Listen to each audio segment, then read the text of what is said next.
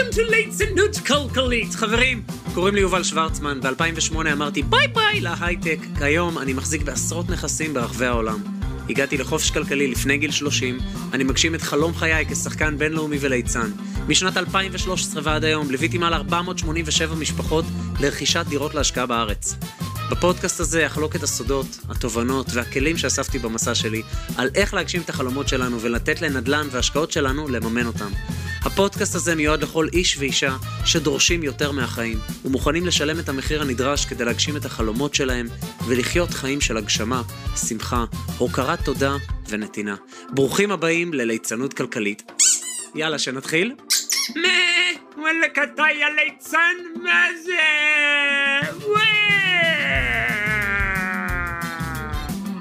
אוקיי, בואו נתחיל, די.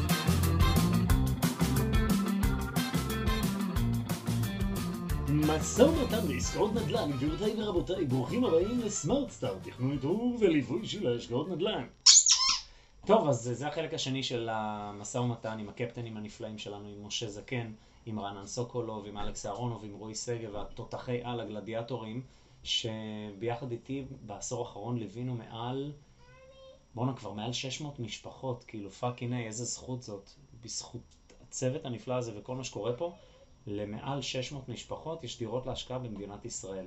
מעבר לכל ה-added value של ההתפתחות האישית וההשקעות גם בחו"ל ועוד דברים שאנחנו מתעסקים והקרנות נדל"ן והמכללה, זה משהו שאני מאוד מוקיר עליו תודה, סתם רציתי לשתף, כאילו זה ממש זכות גדולה. אז יאללה, האזנה נעימה, ומי שרוצה עוד מהחומרים האלה של משא ומתן, אתם יכולים לרכוש באתר הקורסים של ליצנות כלכלית וסמארט סטארט, את הקורס המלא שלי ושל הקפטנים, של משא ומתן, ושימו לב, באינסטגרם שלי, The Finance Clown. כן, כן. אה, אני עושה שאלות ותשובות כל סופש, ויש שם המון דברים שעולים, גם בנישות של המשא ומתן ונדל"ן, אז כדאי שתעקבו אחריי שם, כי אתם יכולים לקבל המון ערך בדברים האלה. זהו, צפצפת, נרגעת? נרגעתי, ביי, די! משא ומתן, יאללה, גם כן. יש לי שקל, תעשה הנחה. לא עושה. ואני רוצה להציג לכם עוד רכש נפלא שזכיתי לעבוד איתו כבר הרבה מאוד שנים, בהתחלה כמתווך והזקן של אנגלו-סקסון, עד שהצלחתי ככה, ברוך השם, לקבל אותו אליי לצוות. אז רועי שגב, ערב טוב, ברוך הבא. ערב טוב לכולם. עם רועי אני חושב שעשינו כבר uh, יותר מ-250 עסקאות בטוטל, שמתמחה גם ברמלה, גם בלוד וגם בגני אביב. עוד מעט אתם תכירו גם את אלכס. וטוב, תספר. טוב, קודם כל, אה, ממש כיף להיות פה. אה, שמי רועי שגב, נשוי, פלוס שלושה, אה, יליד העיר רמלה ועד היום גר ברמלה וגאה בה. אני למעשה את הדרך הנדל"נית שלי התחלתי לפני בערך עשר שנים. הגעתי, היום אני בן 33, הגעתי קצת אחרי הצבא הייתי קצת באלעל ומשכו אותי לכיוון הנדל"ן, הייתי מתעסק בקנייה ומכירה של מכוניות מגיל מאוד צעיר. אבא שלי תמיד היה אומר לי, תקשיב, אתה מצליח למכור לסוחרים מכוניות במחירים מדהימים ולקנות את זה במחיר זול, למה שלא תעשה את זה ב... ביותר גדול? ואבא שלי הוא בכיר מאוד בעיריית רמלה עד היום, והוא חבר ומכר של אה, הבעלים של כל האנגלו-סקסון, שזה רונן שטרית, שדרך אגב גם התחיל, הוא יליד העיר לוד, וגם גאווה מאוד גדולה כי הוא אישיות עסקית מאוד אה, בכירה, ובאמת נכנסתי לאנגלו-סקסון כסוכן צעיר בגיל 23, אני רואה, נכנסתי לזירה של אה, באמת אריות, כל הסוכנים שם, נכנסת עסקה טובה, שריטות עד שאתה מגיע לעסקה, שריטות, נמרים, הגעתי, באמת, אני הגעתי עם המון כריזמה, הייתי מגיע לפני הזמן, היו צוחקים עליי, היו אומרים לי למה אתה מגיע בשמונה וחצי? בנדל"ן מגיעים בתשע וחצי עשר.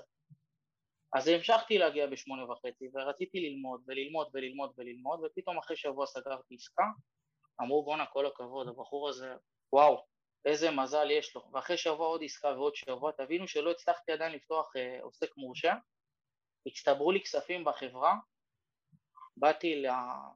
היו שני שותפים, זה זיכיון גדול פה ברמלה ובלוד עד היום, אמרתי, אני רוצה להיכנס שותף. אמרו לי, מה שותף? אתה רק נכנסת לפני חודשיים כ... כסוכן. לא, אני רוצה, אם אתם רוצים שאני אמשיך, אני רוצה להיכנס בתור שותף. תקשיבו טוב. דחפו לי, אני מצטער שאני משתמש ב... בסלנג הזה, 25% ב-250 אלף שקלים זה ים של כסף, ברמה של זיכרון כזה. השלמתי את הכסף, אחרי איזה חצי שנה קניתי עוד 25%, נהייתי 50%, שימשתי כזכיין ארבע שנים, פעילות מאוד ענפה, הייתי מנהל מתחם מאוד גדול של התחדשות עירונית, עסקאות גדולות של יזמים, סיקורים חדשותיים שקשורים לרמלה ולוד וכל מיני דברים כאלה. אז ההתמזגות שלי עם יובל קרתה לי ב... תבינו, יובל כרגע בלונדון.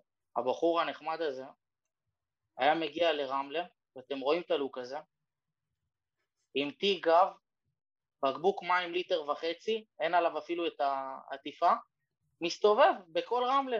הוא אומר, אני בחור אה, שחקן, ואני רוצה לקנות למכרים שלי ולי, הוא עשה את זה מן הסתם בהתחלה לביתו, ואחרי זה לחברים קרובים, וחבר מביא חבר, עד שהכרתי אותו, הוא אומר, תקשיב, כל עסקה שיש לך שהיא מיוחדת, קוראים לי יובל, מאוד חשוב, אני, מה שקנה אותי אז בזמנו,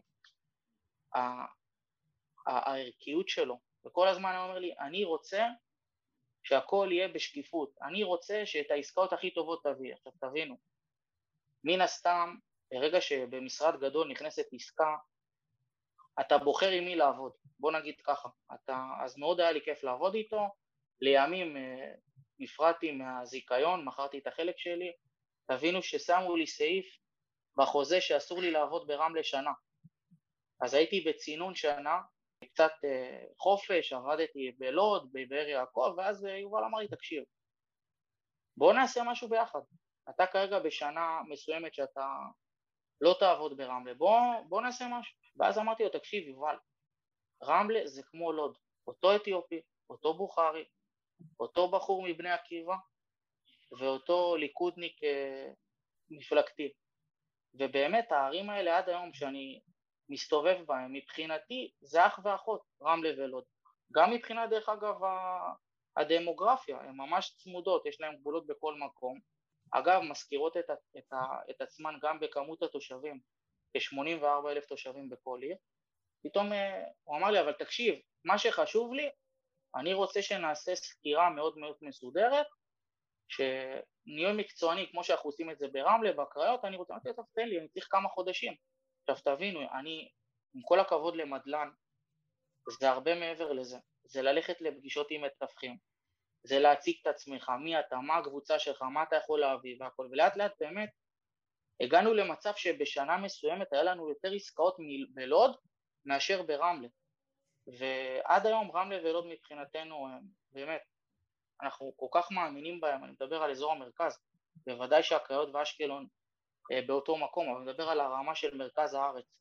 אנחנו עובדים היום אה, כבר כמעט אה, ארבע שנים ממש צמוד, ואני ממש גאה להיות חלק מהקבוצה הזאת שבאמת הולכת ומתרחבת בקצב שאני חמוד. באמת אנחנו שמחים שאתה איתנו, רועי.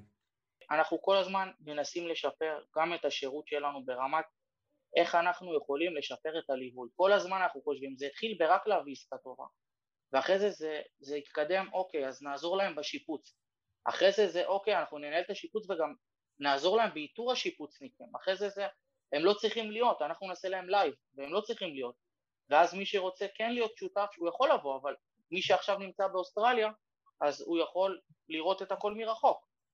ואחרי זה זה ההשכרה, ומה כן, ומה לקחת, וכמה צ'קים, וכמה זה, דרך עורך דין, וזה יהיה כולל העורך דין.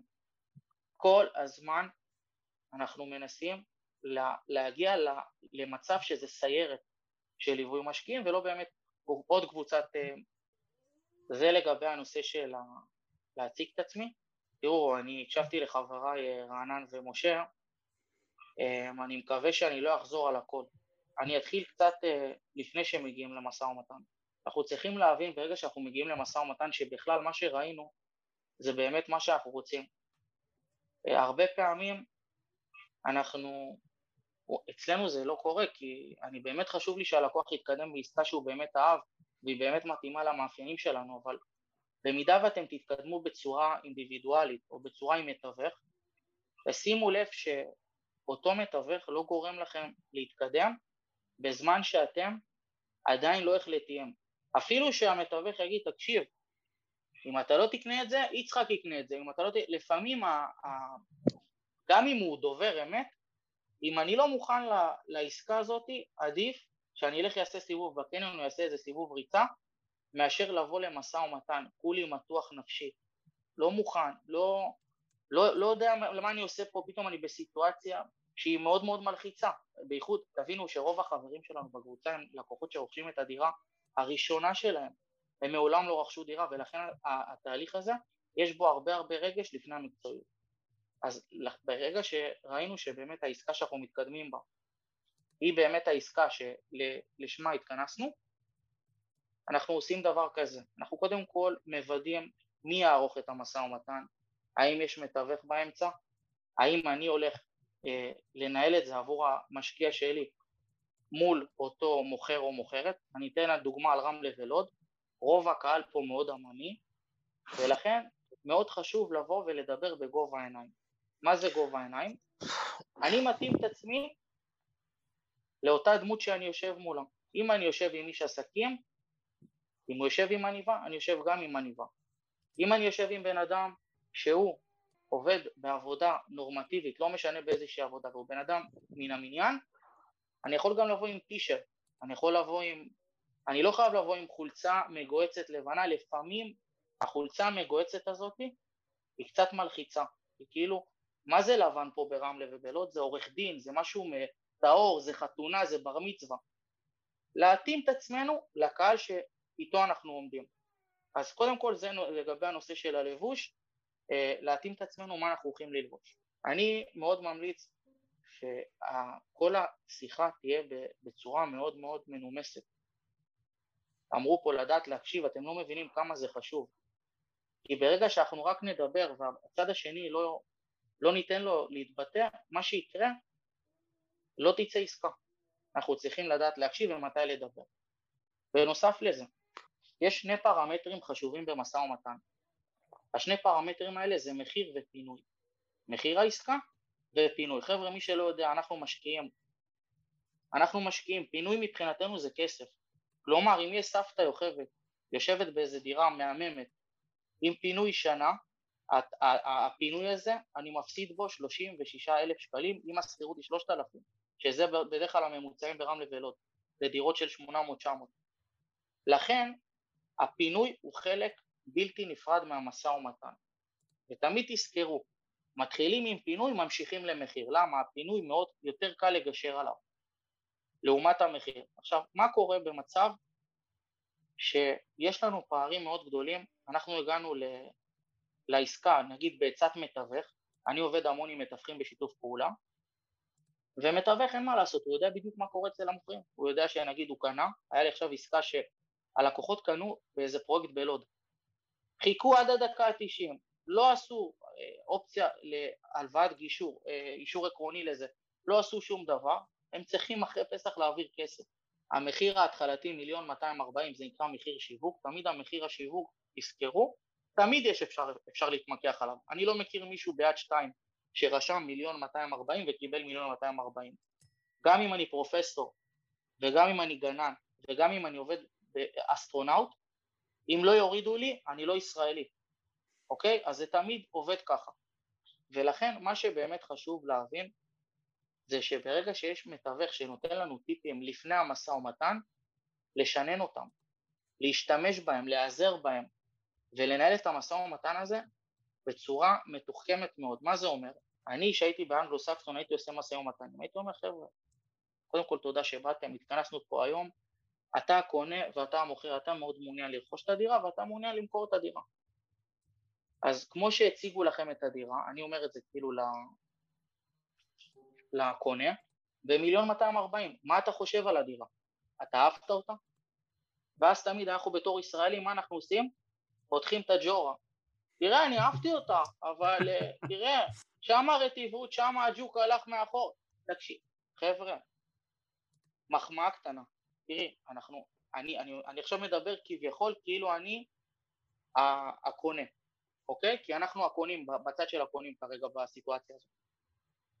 תראי, אני מאוד אהבתי את הדירה, הדירה מאוד יפה, אני גם ראיתי את הדשא החדש שהגנן עשה, ובמעבר חד, אבל, ובאבל הזה לא להתחיל להתפוצץ, להגיד, יש לנו תקציב מסוים, אנחנו עשינו איזשהו תוכנית עסקית בהתאם למחירים שם, תמיד תזכרו שמדלן זה אתר חמוד אבל אין כמו השטח, ובמדלן ברגע שיש לכם כתובת של בניין אחד, אם יש, בהרבה מקרים יש אה, עוד כתובות ליד שזה אותו, אותו קבלן בנה, אז אפשר להדפיס, נגיד אם בשבזי 4 יש בניין, אפשר גם את 4 להדפיס, את 6 להדפיס, את 8 ואת 10, ואז אני מדפיס את הכל, ואני מגיע עם הדפים האלה ממדלן, נותן לכם טריק יפה, חבל על הזמן, אתם עם מרקר מדגישים בבולט את כל העסקאות הנמוכות, ואני אומר לכם טיפ, ה, אם יהיה לכם עכשיו איזה בשבזי 10,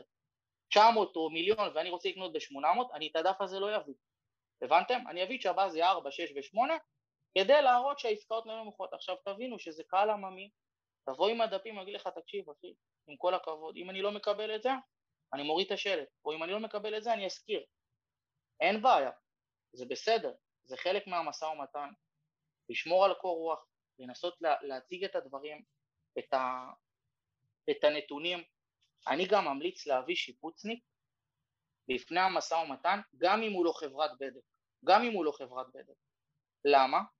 ברגע שאני נכנס לדירה ישנה, אני מתחיל ממערכת החשמל בחוץ, ואני אומר לשיפוצניק שלי, אפילו שהוא חבר, לבוא עם איזה דפדפת, להתחיל לרשום, להיכנס בפנים, להתחיל לרשום, לבוא עם כל הכלים האלה למשא ומתן, הרי אם אני קונה דירה מבן אדם שהדירה ישנה, הוא מוכר לי מוצר באמת מאוד מאוד ירוד מבחינת המוצר, כי הוא בן 70 שנה בעניין, בן 60 שנה, אז אנחנו צריכים לבוא מסוכרנים, להראות ללקוח שאנחנו מבינים עניין, ואנחנו לא באים במחאות קרב הזה כאשר אנחנו בכלל לא יודעים על מה אנחנו מדברים. כמו שמשה אמר, אם אנחנו לא יודעים לדבר, או שאנחנו קצת חלשים, תמיד לבוא עם איזה דמות חבר אח, אבל לפעמים להיזהר מזה, למה לפעמים החבר הזה רוצה יותר מדי להגן עלינו, ואז העסקה מתקפקצ'ת, אין, לא יודע איך להגיד את זה, היא פשוט, העסקה הולכת לאבדון. אז אה, באמת זה חשוב. דבר נוסף, הפגישה הזאת חייבת להיות במקום ניטרלי. מה זה מקום ניטרלי? אני לא יכול לעשות את המשא ומתן בבית של המוכר. למה? בבית של המוכר זה הטריטוריה שלו, הוא מרגיש שם הרבה יותר ביטחון. אני נוהג לעשות את הפגישה במקום ניטרלי, לא בבית של המוכר, אלא במשרד של המתווך או באיזשהו בית קפה, אבל אם הוא שקט, באיזה משרד, אוקיי? אפשר באמצע המשא ומתן להיות נחמד, אפילו אם יש מסבירה וזה קומה שלושים, להגיד, חבר'ה, מישהו רוצה לשתות מים? זה מראה לאנושיות, זה מראה על כל מיני דברים. עכשיו אפשר, אם אנחנו בני זוג, והמשא ומתן קצת עבר את מה שרצינו, רצינו 800, פתאום אה, המתווך אומר 830, אפשר להגיד חבר'ה בואו נעשה הפסקה קטנה, יוצאים בחוץ, דרך אגב זה מעיד סופר סופר על רצינות ונימוס, שאני יוצא בחוץ ומדבר עם אשתי ואני לא מתחיל להתלחשש איתה, יש לזה אפקט אחר לגמרי, אני יוצא בחוץ, אני מדבר איתה, אנחנו שותים מים, שותים קפה, סיגריה מי שמעשן, עוד פעם חוזרים לזירה, גם מתאגרף, הוא צריך את המנוחה שלו, ואז הוא חוזר עוד פעם לקרב. אנחנו צריכים כל הזמן להיות מדויקים, להבין איפה אנחנו עומדים, לא לחזור על כל, כל דבר על, על אותו דבר. מה עוד? אני הייתי רוצה שתדבר קצת על דברים אישיים שיצא לך, עסקאות שלך הפרטיות. זה יכול להיות משא ומתן, זה יכול להיות uh, שהגעת לנכס בצורה לא שגרתית, דברים שאנשים יכולים להפיק מהם הרבה ערך. אז uh, תספר על העסקה שעשינו עכשיו אוטוטו, של בכלל, לפעמים זה לא רק המשא ומתן, אלא זה להיות הראשון שתופס את הדג זהב הזה לפני שמישהו אחר בכלל יודע על קיומו. תראו, ברגע שלקוחות מגיעים אליי, אחרי השיחה הראשונה עם יובל, אני תמיד אומר להם משהו. יש לי המון סבלנות, אבל אם יש עסקה טובה, אם זה לא משהו שהוא חירום או משהו שלא ניתן לדחייה, אני רוצה שהלקוח יגיע כמה שיותר לרמלה. מה זה אומר כמה שיותר מהר לרמלה, או ללוד, או לאזור שאני נמצא בו? עסקאות טובות נועדו לא להישאר, וברגע שאנחנו נביא את העסקאות האלה למצב של סגירה מיידית, אנחנו לא, לא נפספס את העסקאות. אז מה שהיה לנו לפני עשרה, שבועיים, עשרה ימים, סליחה, אני מטפל בלקוחות מאוד נכבדים שלנו, ומה שאני עושה, אני עובד עם כל המתווכים, הם מציגים לי עסקאות, ואני נותן להם מחירים שאני מוכן להתקדם כקבוצת משקיעים. עכשיו, ברור לכם שהמתווכים פה והלקוחות לא כל כך אוהבים אותנו, לא בגלל שאנחנו אנשים לא טובים, בגלל שהמחירים שאנחנו מציעים, באמת, הם לא, לא הגיוניים בהרבה פעמים. נגיד מתווך מת, מת, מת, מתקשר אליי כולי בהתלהבות, רועי יש לי עסקה ככה, אוקיי מה המחיר? 30 פחות, אמר לו 30 זה לא מספיק, תנסו להוריד עוד 70, דברו איתי, אנחנו נבוא, נסגור את זה מיידי. אז מה שקרה, הייתה איזה לקוחה של מתווך, היא ראתה בית פרטי, שמאוד ענה על הצרכים שלה. אז הוא התקשר אליה, אמר לי, תגיד לי, אתה יודע לסגור עסקה מהיום להיום? תקשיבו, 12 בצהריים. אמרתי לו, אם זו עסקה טובה, היום יש לך חוזה. רגע, שנייה, אני רוצה לעצור אותך פה. חבר'ה, תבינו, הרעיון פה זה בעצם אחרי שעשיתם חקר שוק, שזה נגענו מעט במפגש הקודם, כי זה לא הנושא של הזום, אולי נעשה על זה זום נפרד, נראה אם גיא... אה, אבל אחרי שעשיתם חקר שוק באזור שהתמקדתם בו לפי התקציב וכל הפרמטרים, הרעיון זה להבין את המחירים ברמה כזאת, שאם אתם מצאתם עסקה טובה אחרי שכבר ראיתם כמה עשרות דירות, אתם בטוחים, אתם מבינים כבר שזו עסקה טובה ואין לכם שום בעיה לסגור את זה טיק טק. עכשיו זה משהו שאנחנו, בגלל שאנחנו המון בשטח, מנצלים הרבה. זאת אומרת, זה לאו דווקא עכשיו לבוא למשא ומתן ולעשות שם את כל הטריקים שבעולם, אלא לפעמים זה אפילו בלי המשא ומתן. לתפוס דג זהב, לקחת אותו, נגמר שלום תודה. אז אה, מה שקרה, התקשרתי ללקוחות, הם אה, באמת מאוד עסוקים, הבן לומד בירושלים, שני ההורים, כל אחד עם, עם הקריירה שלו. אני מתקשר לבעל, אני אומר לו, תקשיב, היום אתה חותם חוזה, הוא לא מבין מה אני רוצה ממנו, היום אתה חותם חוזה. אמרתי לו, תקשיב, אתם באים לראות דירה, אני אתן לכם נתונים, אני אתן לכם את הכל, הם כבר יצאו לדרך, תקשיבו טוב. באחד המתווך התקשר, בשתיים ראינו את הבית, בארבע חתמנו חוזה. זה משהו מטורף, מטורף.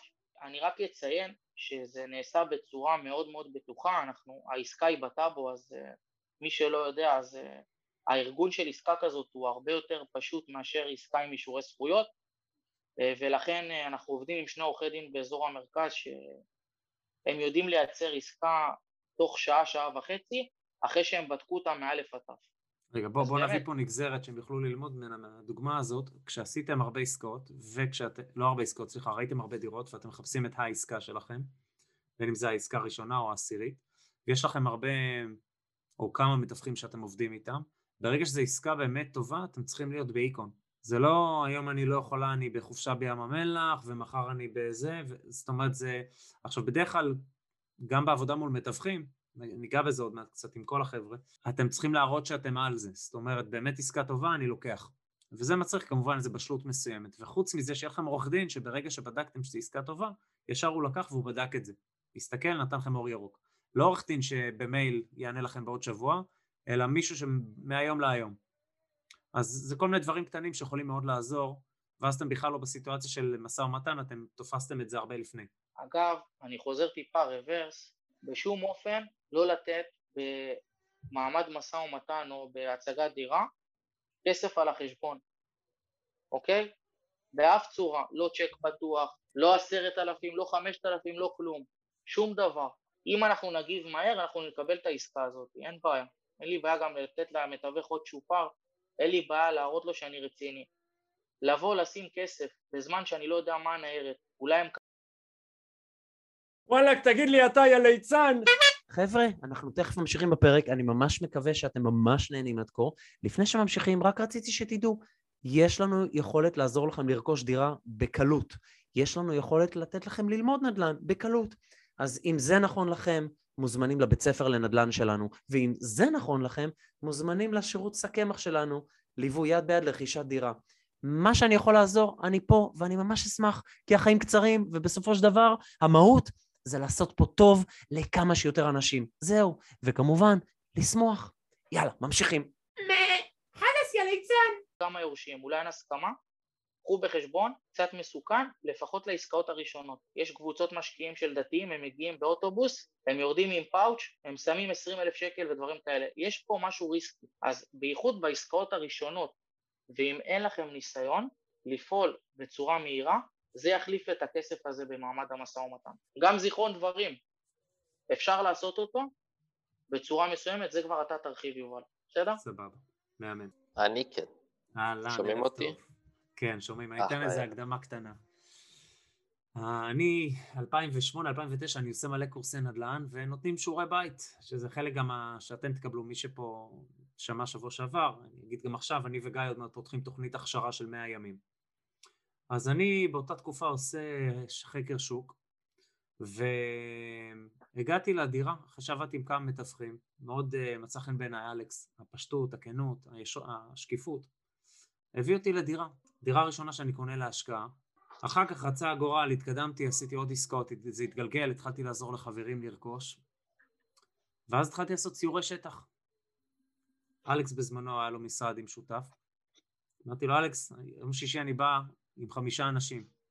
זה היה הסיור הראשון שלי. לא, היינו חמישה, אני ועוד ארבעה. לפני שעכשיו טסנו, טסתי לאנגליה, אז אה, ברוך השם עשינו כבר אה, כנסים של אה, 200 איש וסיורים של אה, 50, ועכשיו אנחנו ממשיכים לעשות סיורים בקבוצות קטנות בארץ. ויצא ככה שכמעט מהיום, או מהשבוע הראשון שלי, שהתחלתי לעשות נדל"ן ברמלה, אני ואלכס ביחד. לא נמאס לו ממני עדיין, אני לא יודע איך. אומנות זה נקרא, אומנות.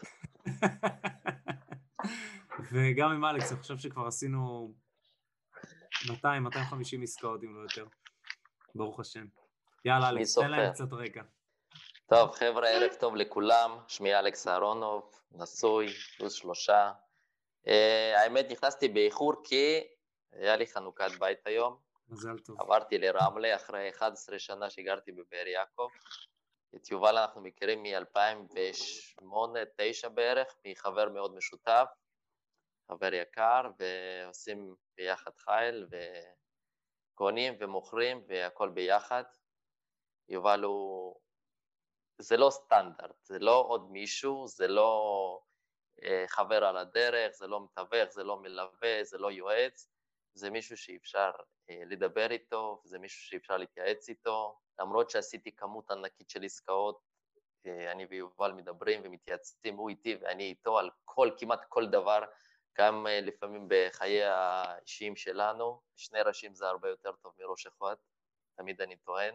ברגע שמי שנכנס איתנו לליוויים, הוא מרגיש כבר משפחה, אנחנו לא עוזבים, גם אחרי הרבה מאוד שנים, יש לנו הרבה משותף ביחד, עברנו הרבה ביחד, הרבה, יש את העסקה הראשונה שקורית לך בקפה, אז uh, משם זה ההיסטוריה. ומי שלא מכיר, הדיירת ברמלה. הראשונה שלי, הכנסתי כן. דיירת מאוד לא טובה, ולא ידעתי איך לבדוק, והכנסתי מישהי שהיא עבדה אצל מכינת קפה, אצל מישהי שהייתה קוראת בקפה, לא, אבל זה לא אותו קפה, זה היה קפה שהלקוחות שותים, והוא היה קפה אחר. והבן שלה עבד בשיפוצים, בלי תלושים, ועשיתי שם כל טעות אפשרית, הייתי צריך לפנות אותה דרך בית משפט, זה היה הכניסה שלי לעולם הנדל"ן. אבל אם לא היית עושה את זה, כנראה, יש כנראה. שלא היית יודע הרבה מאוד דברים היום. זה לימד אות- אותך ואותי המון בדרך, זה לימד אותנו איך לעשות אה, הסכמים, איך לבדוק אה, ערבים, איך לבדוק דיירים, מי אנחנו רוצים ומי אנחנו לא רוצים אצלנו, אה, וגם להגיד לי לפעמים לא תודה, אוקיי? ולהגיד זה לא אקטואלי עבורך. אנחנו יודעים להגיד את זה היום, מה שלפני הרבה מאוד שנים לא ידענו להגיד את זה, ופחדנו שאם זה לא הדייר, אנחנו לא נקבל אותו, אז הדירה תהיה ריקה. אנחנו נחזור את זה בהמשך.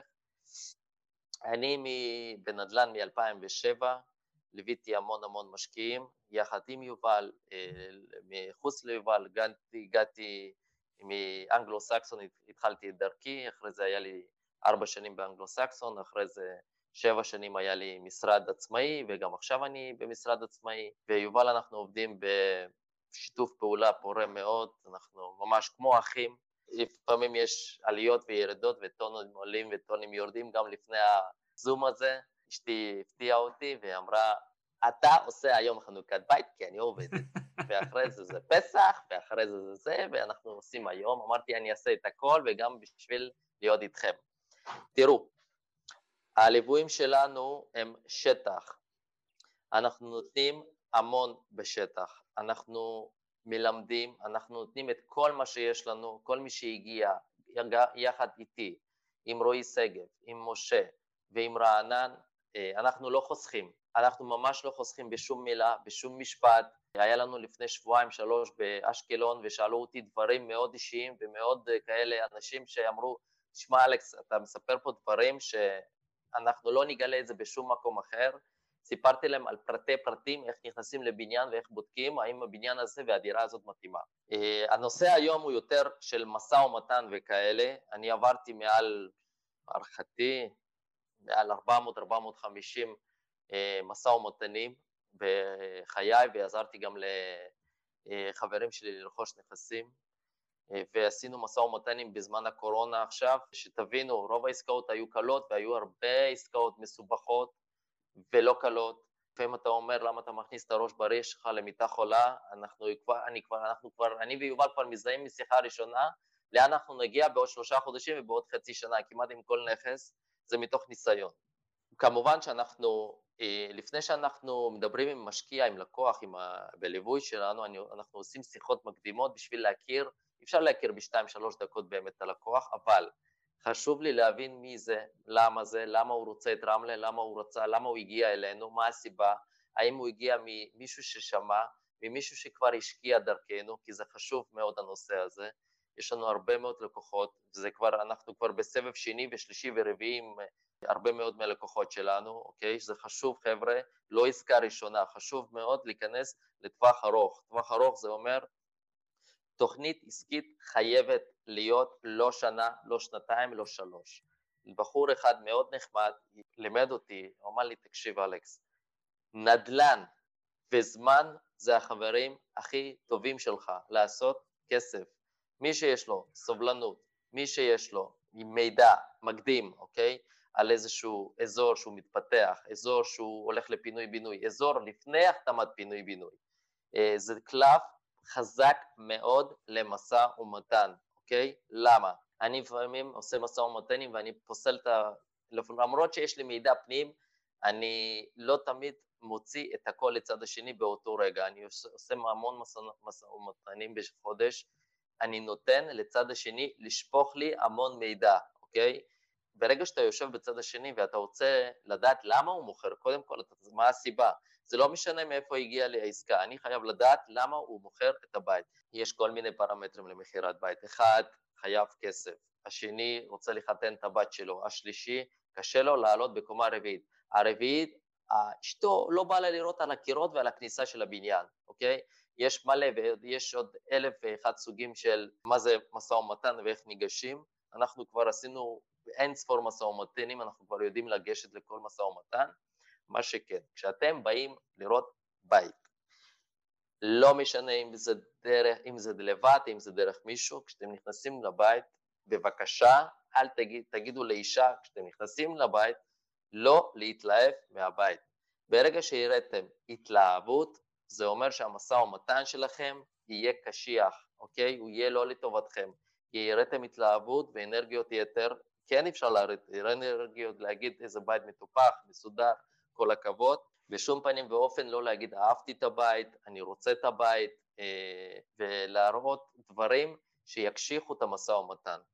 אין אצלי עסקה, אין אצלי עסקה, אין אצלי דירה שאני נכנס ואני לא רואה בה פוטנציאל, שזה אומר, מבחינת, לא תמיד המחיר מעניין אותי, כמו שמעניין אותי אה, איפה הדירה נמצאת, האם יש לי מה לעשות איתה אחרי שאני רוכש אותה, האם יש לי זכויות בנייה, האם יש לי הרחבה. לפעמים אנשים אומרים לי, תשמע, באתי לבית, אני רואה כולו הרוס, אני לא רואה פה מה אפשר לעשות. כשאני נכנס לבית, פתאום אני רואה דירת שלושה חדרים שהיא 90 מטר, אני מוריד שתי קירות, אני עושה אותם ארבעה חדרים, ובאותו רגע ב-70 אלף שקל הקפצתי את הבית ב-180-200 אלף שקל, הנה הפליפ הקטן והמהיר שלנו, בלי יותר מדי להתאמץ. הרבה אנשים לא רואים את זה.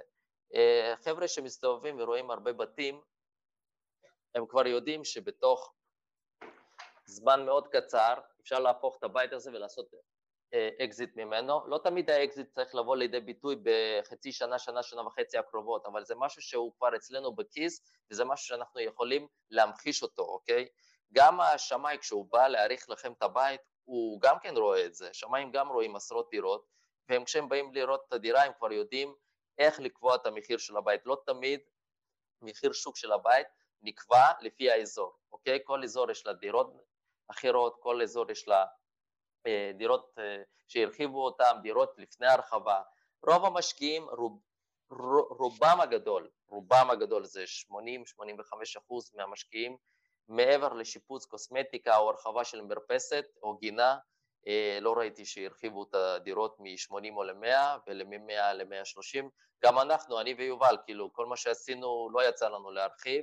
פוטנציאל זה מצוין שקיים, זה פוטנציאל שנותן לכם, הפלוס, הבונוס, אני לפעמים כשרואה בית שאפשר להרחיב אותו, אני לוקח אותו כחיסרון מול בעל הדירה, והוא כשהוא אומר לי, תקשיב, יש לך פה דירת שלושה חדרים שאתה יכול לעשות חמישה, אני אומר לו, אין שום בעיה, רק האם פעם אה, שאלת כמה עולה כל השיפוץ והבנייה, וברגע שאני יושב איתו מספרים ואני נכנס למספרים, אם זה 100, 150, 200 אלף שקל, ואני לפעמים גם מביא אה, שיפוצניק שצמוד אליי ועובד איתנו, זה דברים שמאוד עוזרים במשא ומתן. אני אף פעם לא מתרגש כשאומרים לי 100 או 150 או 200 אלף שקל מעל מחיר שוק, אני מסתכל על הפוטנציאל של הבית.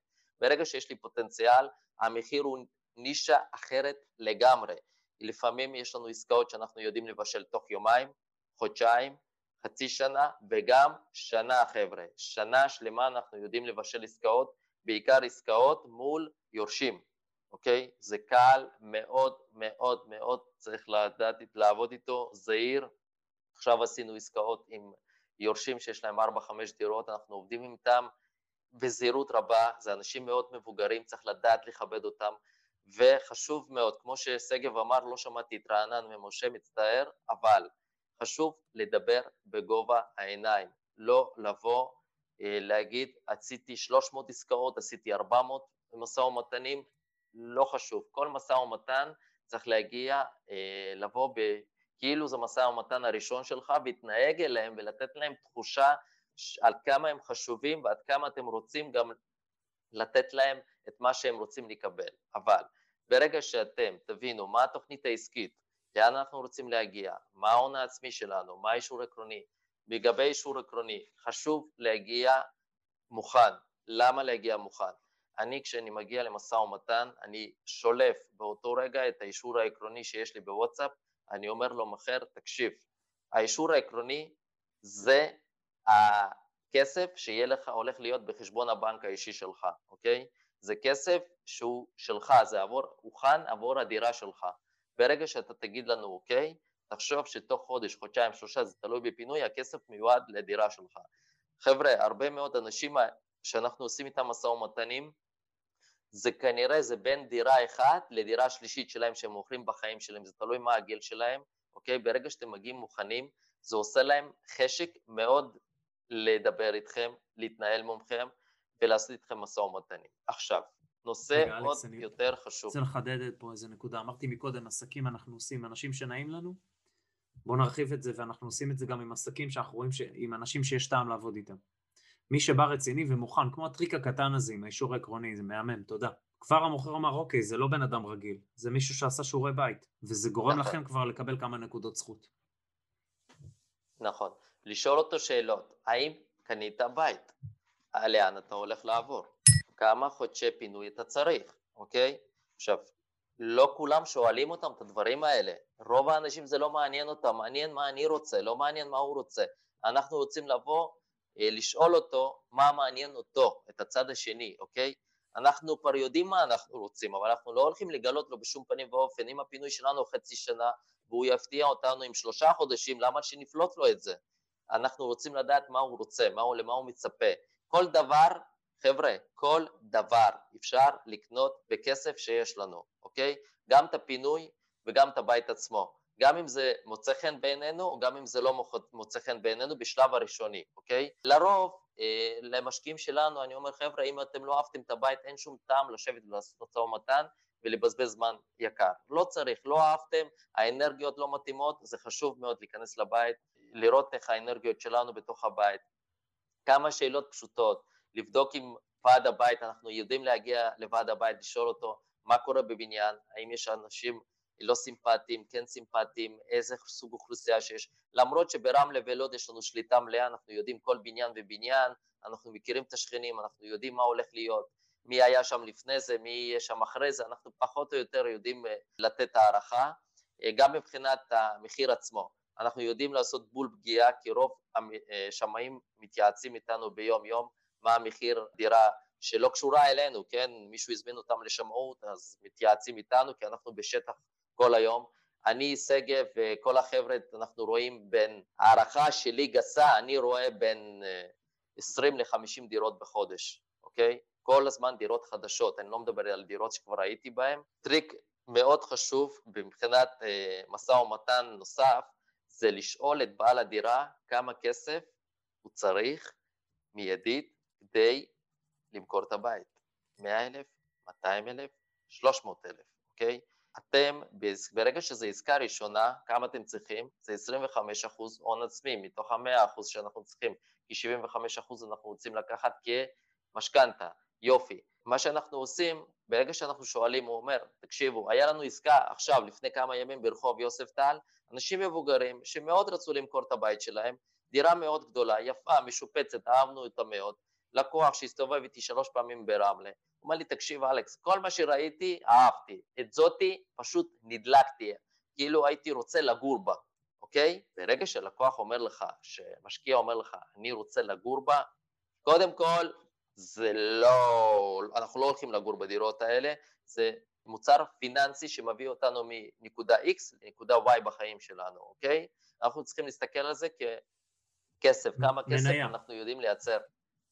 כמה כסף אנחנו הולכים לייצר מהעסקה. אני יודע להעריך, אני ויובל יודעים היום להעריך כסף, מתוך ניסיון שלנו של מאות עסקאות, מהיום כמה אנחנו קונים את הבית, מה ההערכה שלנו שזה יימכר בשנה וחצי, שנתיים הקרובות. אנחנו מדברים על הפרשים בין 10 ל-30 אלף שקל, זו הערכה שלנו. כמובן, אנחנו לא יכולים לדעת, אני לוקח הערכה גסה שמחירי נדל"ן בארץ ימשיכו לעלות סולידית, סולידית חבר'ה, חמישה אחוז שנתי, אוקיי?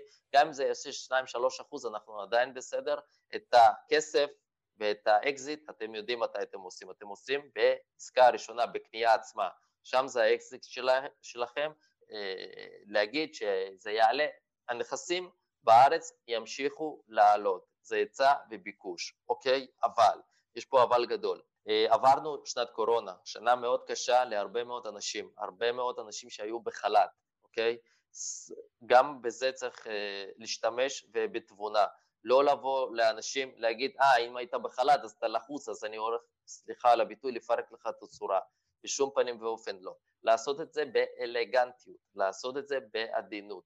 טריק מאוד, לא טריק, טיפ חשוב מאוד שאני עושה, יש לי את זה בגנים ויש לי את זה בדם, היה לי מורה טוב, הוא אמר לי, אלכס, אם אתה רואה, אתה יושב ועושה משא ומתן, ואתה רואה את המשפחה שהיא לא זורמת, לא באה לה טוב היום, לא יודע, או שעייפים, או שאתה רואה שהמשא ומתן לא כל כך זורם, ואתה לא מגיע לתוצאות שאתה רוצה, ושאתה רואה שאת הצד השני לא כל כך מעניינים להמשיך לדבר, זה קורה חבר'ה, זה קורה. לעשות פסק זמן, לעצור את המשא ומתן, לא להתקדם, הכל בסדר חבר'ה. גם אם אתם יודעים שיש מישהו שנתן הצעה דומה, גם אם אתם יודעים שיש עוד ארבע קונים על הבית, אם הראיתם נחישות ורצינות, הכל בסדר, תגידו להם חבר'ה, אנחנו רואים שאתם קצת עייפים וקצת לא מסתדר ביניכם, יכול להיות שהיה, עבר איזה חתול שחור בין בעל ואישה, לעצור באותו רגע, כי העסקה לא תצא לכם, לא תהיה לכם שם עסקה, גם אם הם מאוד רוצים למכור. לעצור את המשא ומתן, להגיד להם חבר'ה, בואו נעשה כזה דבר, מתי נוח לכם שניפגש עוד פעם ונגיע שנינו עם מצב רוח אחר וחדש, תאמינו לי, 24 שעות, יומיים שלושה ימים עושים את העבודה פלא, כי השארתם להם כבר חותם שאתם רציניים ואתם מדברים לעניין, אם תגיעו אליהם, אני מעריך בין יום ליומיים, יותר מזה זה קצת בעייתי, יום-יומיים לקבוע איתם עוד פעם פגישה, להגיע ולהיות, להמשיך באותה עדינות, אה, אבל עדינות אגרסיבית זה נקרא, אוקיי? לחתור למטרה שלנו, למה אנחנו רוצים להגיע, וכמובן, כמו ששגב אמר לפני זה, להגיע מוכנים, חבר'ה, מוכנים, ותמיד להכין תוכנית מגירה, לכל אחד שיהיה תוכנית מגירה. אם תוכנית ראשונה את לא יוצאת, תמיד שיהיה פלן B. למה פלן B? אם אנחנו מאוד רוצים את הבית. כמובן שאם אהבתם ויש לנו איזה משהו מיוחד שאהבנו בבית, איזה תוכנית התחדשות עירונית, או איזה זכויות בנייה מטורפות, או אנחנו יודעים שהולך להיות שם משהו בקרוב, לא לוותר, כן נחישות קודם כל, רצון, לדבר איתם עוד יום, עוד יומיים, עוד שלושה, לי יש משא ומתנים שאני חוזר אליהם, חבר'ה, אחרי שלושה חודשים, חמישה חודשים וחצי שנה, הם רואים שאני רציני, אם הם היו לפני שנה במיליון שקל, אני יכול להוציא את העסקה הזאת ב-930-940 אלף שקל. ואני לא תמיד מנגן על קורונה השנה, כמו שניגנתי, אני לא מנגן תמיד, למה? בשנה האחרונה, כי זה נמאס לשמוע את זה, וכן עושים עסקאות. כמות העסקאות, לפי מה שאני רואה בשטח, כמעט בחצי מידה, מדינה הוכפלה בשנה, בשנה האחרונה. יש כ-30-35, אפילו אפשר להגיד 40 אחוז ממשק הם משקיעים, אוקיי? כסף זול נמצא בקירות היום, המשכנתה מאוד זולה, אוקיי? וטיפ חשוב מאוד, זה מימון נכון, מימון חכם, מימון, מימון זול, אוקיי? תלוי בגיל. אני אה, חושב שעד גיל 55 אפשר אה, לזרום עם משכנתה טובה ונכונה, 20-25 שנה לעשות משכנתה נבונה, כדי שלא ניכנס לאיזה פאניקה, אה, לאיזה דברים שהם לא נכונים לנו, וכן, להתקדם. יש עוד מיליון דרכים במשא ומתן. אני עברתי וישבתי עם אומני מכירות, חבל על הזמן. משא ומתן יכול להתבצע בחמש דקות, משא ומתן יכול להתבצע בחצי שעה, ומשא ומתן איכותי, איכותי, איכותי, טוב, שסוגר לך את כל הפינות, שעובר לעורכי דין, ואתם מרוצים, והצד השני מרוצה, זה בערך שעה, שעה וחצי. זה כל הצדדים יודעים, הכל ברור, טיפ חשוב מאוד, לרשום הכל, לעלות על הנייר, שחור על גבי לבן, שלא יהיה מצב שמחר אתם זרקתם מחיר, הם זרקו מחיר, זרקתם פינוי, הם זרקו פינוי, מחר בבוקר אשתו אומרת, אני לא יודעת על מה דיברתם, אני בדיוק עשיתי לכם קפה, או שיצאתי בדיוק להתפנות, או שבדיוק הייתי בטלפון, אבל אני לא יודעת, בעלי הסכים, אני לא הסכמתי לזה, אני לא יודעת איך הוא הגיע לפינוי של ארבעה חודשים, אני, אני פחות משמונה חודשים לא מוכרת את הבית, לפעמים זה מפיל עסקה, אוקיי? כי לפעמים לא תמיד לכם מתאים לקחת דירה עם פינוי של שמונה חודשים, כי כל חודש פינוי זה ממוצע שלוש, שלוש וחצי אלף שקל, ותכפילו את זה בחצי שנה או שבעה חודשים זה כסף. עכשיו, לא בשביל פינוי מבטלים אה, או מוותרים על העסקה. לפעמים יש, זה נקרא אה, לצאת מחוץ לקופסה, אוקיי?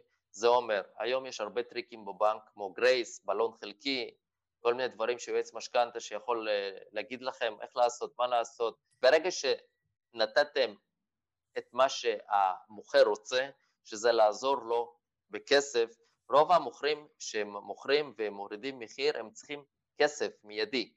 זה לא משנה למה, הלוואות, כיסוי חובות להורים, לילדים, אה, משכנתה לוחצת, עסק במצב לא טוב וצריך להציל אותו, אתם הולכים גם ככה לתת לו בזמן הקרוב מאוד 25 אחוז. אני נפגש עם משקיעים שלנו, חלק קטן מאוד, שאומרים לי, תשמע אלכס, אנחנו מוכנים לתת 10 אחוז, וזהו, 15 אחוז לדחות. אני אומר, חבר'ה, לא, ממש אני לא רוצה שתדחו את ה-15%, אני רוצה שתיתנו בחתימת ההסכם 10% תמורת הערת אזהרה בטאבו, שהעורך דין רושם על שמכם, ומשכון, ותוך שבועיים, שלוש חודש, להעביר את ה-15% הנוספים, או 25% הנוספים להשלמת ההון העצמי שלכם, כי גם ככה הכסף הזה יושב בבנק ותופס אבק, הוא לא עושה שם כלום, אוקיי?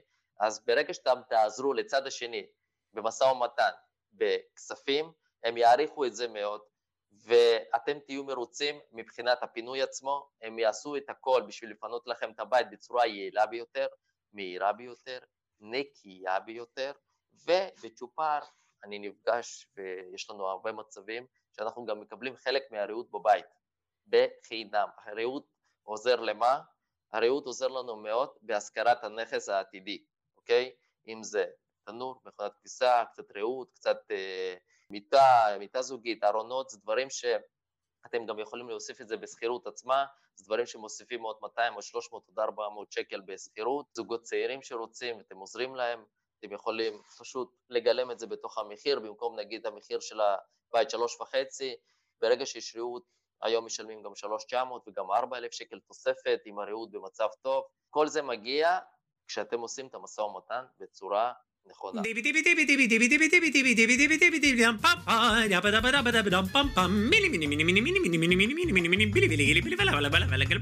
אוקיי, אז זהו חברים, זהו לפרק של היום. אם אהבתם את הפרק, אל תשכחו לדרג את הפודקאסט, ממש כאן, איפה שאתם מאזינים לנו כרגע. תוכלו למצוא באתר הפודקאסט smartstart.co.il/פודקאסט את כל הכישורים שרלוונטיים לפרק הזה. אפילו תוכלו להירשם ולקבל תזכורת בכל פעם שעולה פרק חדש, וואלה! אני מזמין אתכם לכתוב לי תגובות. מה אהבתם? את מי תרצו לשמוע בפרקים הבאים? כל הערה והערה שיש לכם. מוזמנים לשלוח לי ישירות בפרטי, באינסטגרם, בקהילת ליצנות כלכלית בפייסבוק, או בפייסבוק הפרטי שלי, או בכלל למייל שלי, יובל שטרודל סמארט סטארט co.il. תרגישו חופשי חבר'ה, אני אשמח לשמוע מכם. יש מישהו שהפרק הזה יכול לעשות לו טוב? אל תשאירו את זה רק לעצמכם, שתפו אותם, sharing is caring. ומילה אחרונה, אבל חשובה. אם קיבלתם השראה מהפודקאסט, נדלקה בכם אש, אתם עדיין לא יודעים איך לעשות, גם לא בדיוק מה. תשאירו פרטים באתר שלנו, תקבלו מאיתנו שיחה ללא עלות, שיחה שתעשה סדר בדברים, כל דבר שאנחנו יכולים לעזור לכם, נשמח. בין אם זה הבית ספר לנדל"ן, בין אם זה הליווי יד ביד בשק קמח לרכישת דירה, בין אם זה מוצרים של התפתחות אישית או סדנאות, כל מה שאנחנו יכולים לעזור, אנחנו נשמח, בשביל זה אנחנו פה. Smart Start, co.il/פודקאסט. אני יובל שוורצמן, שמח שהאזנתם לפודקאסט ונשתמע בפרק הבא, אבל נו נו נו נו נו נון בית שימו לב, אם אתם לא יכולים לחכות אפילו עוד שבוע לפרק הבא, עכשיו כנסו ליוטיוב שלנו, שזה ספריית תוכן פסיכית של סרטונים ללא עלות. כמו כן, מוזמנים לקהילה שלנו בפייסבוק ליצנות כלכלית, כמו השם של הפודקאסט. ובאינסטגרם מלא תכנים של השראה והתפתחות. חבר'ה, יאללה, תהנו, תתפתחו, נתראה שבוע הבא, ויאללה, יאללה, יאללה, משוגע, הבן אדם הזה משוגע, אני לא יודע מה יש לו, צריך להיות... ביי.